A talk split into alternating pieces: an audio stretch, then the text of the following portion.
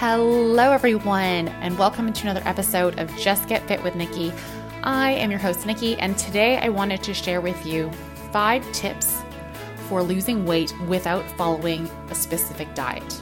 And before I start talking about that, I wanted to kind of go over the word diet because there are sometimes different ways that can be interpreted. And you know, for me, if I say, hey, this is my diet, I'm not necessarily referring to trying to lose weight or gain weight or anything. I'm just talking about the foods that I eat and try to focus on and prioritize. However, in this certain case, what I'm talking about is a specific diet where someone says, oh, hey, this is the diet I'm following. Like, this is the book, this is the person who made it. You know, I have to aim to do this. I try to not to do that. I'm having, you know, this many meals a day or you know, one solid meal and two liquid meals or whatever it is. And generally speaking, I always kind of recommend people to stay away from really specific diets where they kind of have a list of do's and don'ts. And the reason for that is if you've listened to multiple podcasts of mine, you're going to know the answer. And that is because if you don't plan on sticking to this diet long term or lifelong, well, then you kind of end up not necessarily holding on to or sustaining those results that you get. And so I am a big believer in finding lifestyle changes. And sure, sometimes those lifestyle changes come from, you know, perhaps different diets or things you've tried over the years. Because when you're doing that, you've maybe found something, a strategy or a way of eating where you're like, hey, you know what? That worked really well for me. And I found I felt so much better when I actually did have three solid meals, or when I made my breakfast bigger, or when I had a smoothie for breakfast, whatever it is. And so I, I think sometimes it is beneficial to, you know, pick and choose certain things, but I think of them more as strategies. And if you're going to stick with it long term, well, then it's just part of your lifestyle. It's not necessarily a diet. And I think that is a really important thing that when you are trying to lose weight, you're not making huge sweeping changes. And this is, you know, sometimes I see people do, oh, I'm going to do like a cleanse. And I'm like, honey, your body naturally cleanses itself, right? That's what your liver is for. So there is no need for you to do a juice cleanse or, you know, do a detox I can see some people saying, "Hey, you know what? I feel better when I've, you know, had a liquid diet for a couple days." Okay, maybe if that's something that works for you, but I don't think that is a great way to lose weight because, you know, after that 3-day juice cleanse, you're going to go back to eating solids, I would hope. And so, it's not a long-term solution. So, definitely focusing on lifestyle changes is key. And oftentimes I think we kind of go through a honeymoon phase when we are making changes and we go, oh, this is great. This feels awesome. I feel amazing. And then that honeymoon phase passes and you go, oh, this is a little bit hard to stick with or sustain. And that's where, you know, you have to differentiate between a lifestyle change and a diet. And mentally, you need to do those check ins with yourself and say, hey, is this sustainable? Can I keep this up long term? Does it feel good? Am, am I able to, you know, do this for three weeks or four weeks or five months or a year? And asking yourself those questions.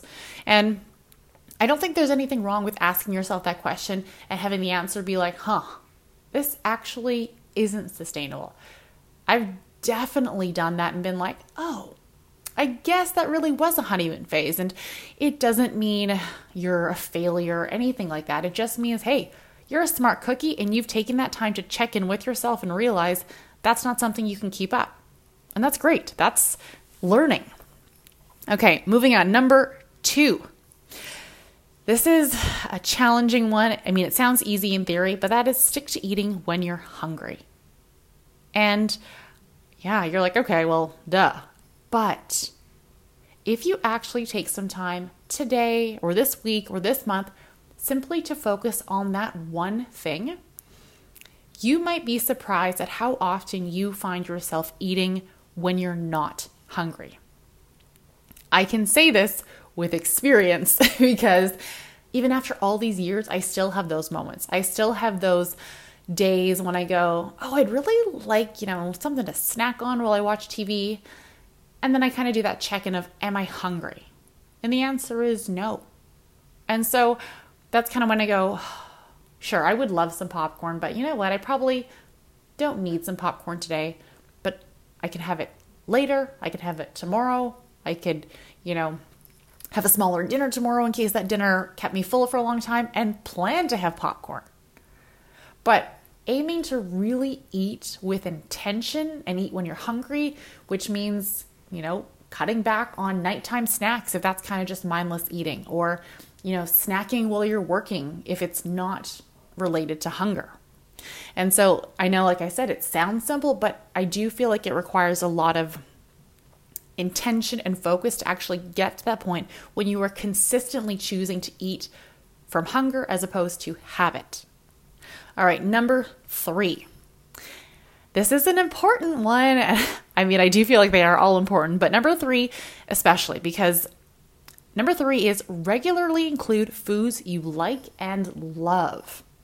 And what do I mean by this? I mean, if you are a pasta lover, make sure you include that. Make sure you plan to include pasta in your week or your month, whatever whatever it is. But don't get to a place where your diet is, oh, well, I can't eat my favorite foods. Because what happens to most of us when you can't eat your favorite foods? You feel restricted, you don't eat it, you don't eat it, and then all of a sudden you go, I can't hold back any longer. You eat it, you feel like you've failed, you feel like you've caved in or you're, you're weak, and then perhaps you overeat it or you binge it. And then you feel really guilty and you feel shameful and you feel like a failure and you have that debate of, well, should I quit and give up or do I need to start again? And neither of those options is where you want to be. Neither of those options is going to get you to your goal.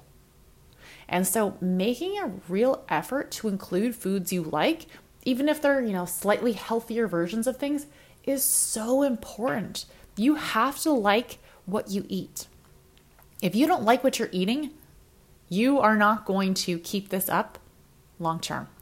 And the results you get eating this way are not going to be sustained long term. And so, really and truly, plan your meals based on foods you like and love. It might mean having a smaller portion size. It might mean, you know, when you have your pizza delivered, you have made a big side salad to go with it. So you only have two or three slices and your giant salad instead of five slices. But that you could do that every single week and have that to look forward to and enjoy it and still feel successful. Okay, number four, eat off a smaller plate. And I'm not necessarily talking like going from your dinner plate to a side plate or like a, a bread plate. I'm talking about like going from a 14 inch plate to like a, a 12 inch or 10 inch plate. Because generally speaking, you don't put food all the way to the edges of your plate. And so a smaller plate means you're to put less food on your plate. You can even look into this. There are studies that show people who, you know, get a bigger plate or a bigger bowl when they're filling it, they put more food in it. And most of us, and I know this because this applies to me, the more food you put on your plate, you know, most of us just we finish the food we put on our plate. A lot of us aren't focused on that, hey, I'm just going to stop eating because I'm no longer hungry. It gets to that, oh, well, there's only a couple bites left. I might as well just finish it off. But if you are constantly finishing off a couple bites at breakfast, lunch, and dinner, seven days a week, you know, for months on end, well, you're probably consuming a little bit more food than you need consistently, which does make weight loss more challenging. And so, if you have a smaller plate, try eating off of that. Or if you don't have a smaller plate, try putting a little bit less on your plate than you normally do a little bit less doesn't mean you can't get seconds. It just means, you know what, you're allowing yourself to start with this amount, to eat slowly, and then when you're done, to assess, hey, do I need more food? And if the answer is yes, and you've waited a bit and you're sure it's hunger and it's not just, oh, I'd really, really want more, then go get more. And if you realize that you're full, remind yourself that, you know what, you can eat more later. You can have another plate tomorrow. And when you can't finish the food on your plate, remember there's nothing wrong with wrapping it up and saving it for a snack later or saving it for tomorrow. Just because you don't finish something doesn't mean you need to waste it and throw it away. And last but not least, hydrate. And this is one where I know you know it. I know you know the importance of hydration and how it does help, but honestly, it's something so simple. It's really cost effective and easy to do, but making sure you actually do that. And even if it's something as simple as saying, hey, before I start eating, I'm gonna have a really big glass of water. Sounds simple enough? Why not give it a go? Try that every day for two weeks, a big glass of water before you eat, and see if that changes how much you eat or your satisfaction level or how full you are at the end of the meal. You might say, hey, you know what? It didn't actually make a difference, but hey, I snuck three more glasses of water in. Great. That doesn't hurt either. But hydration definitely plays a role in your overall hunger levels and honestly how your body functions and how you feel. So it is definitely something worthwhile in prioritizing. All right, thank you so much for listening. I'm trying to keep this short and sweet. Don't forget you can follow me on Instagram at justget.fit, or if you want to become a Just Get Fit member and access my workout programs, 250 plus recipes, my macro calculation guide, or live workouts, you can go to www.justgetfit forward slash stronger. Thank you so much for listening, and don't forget to subscribe so you don't miss any episodes.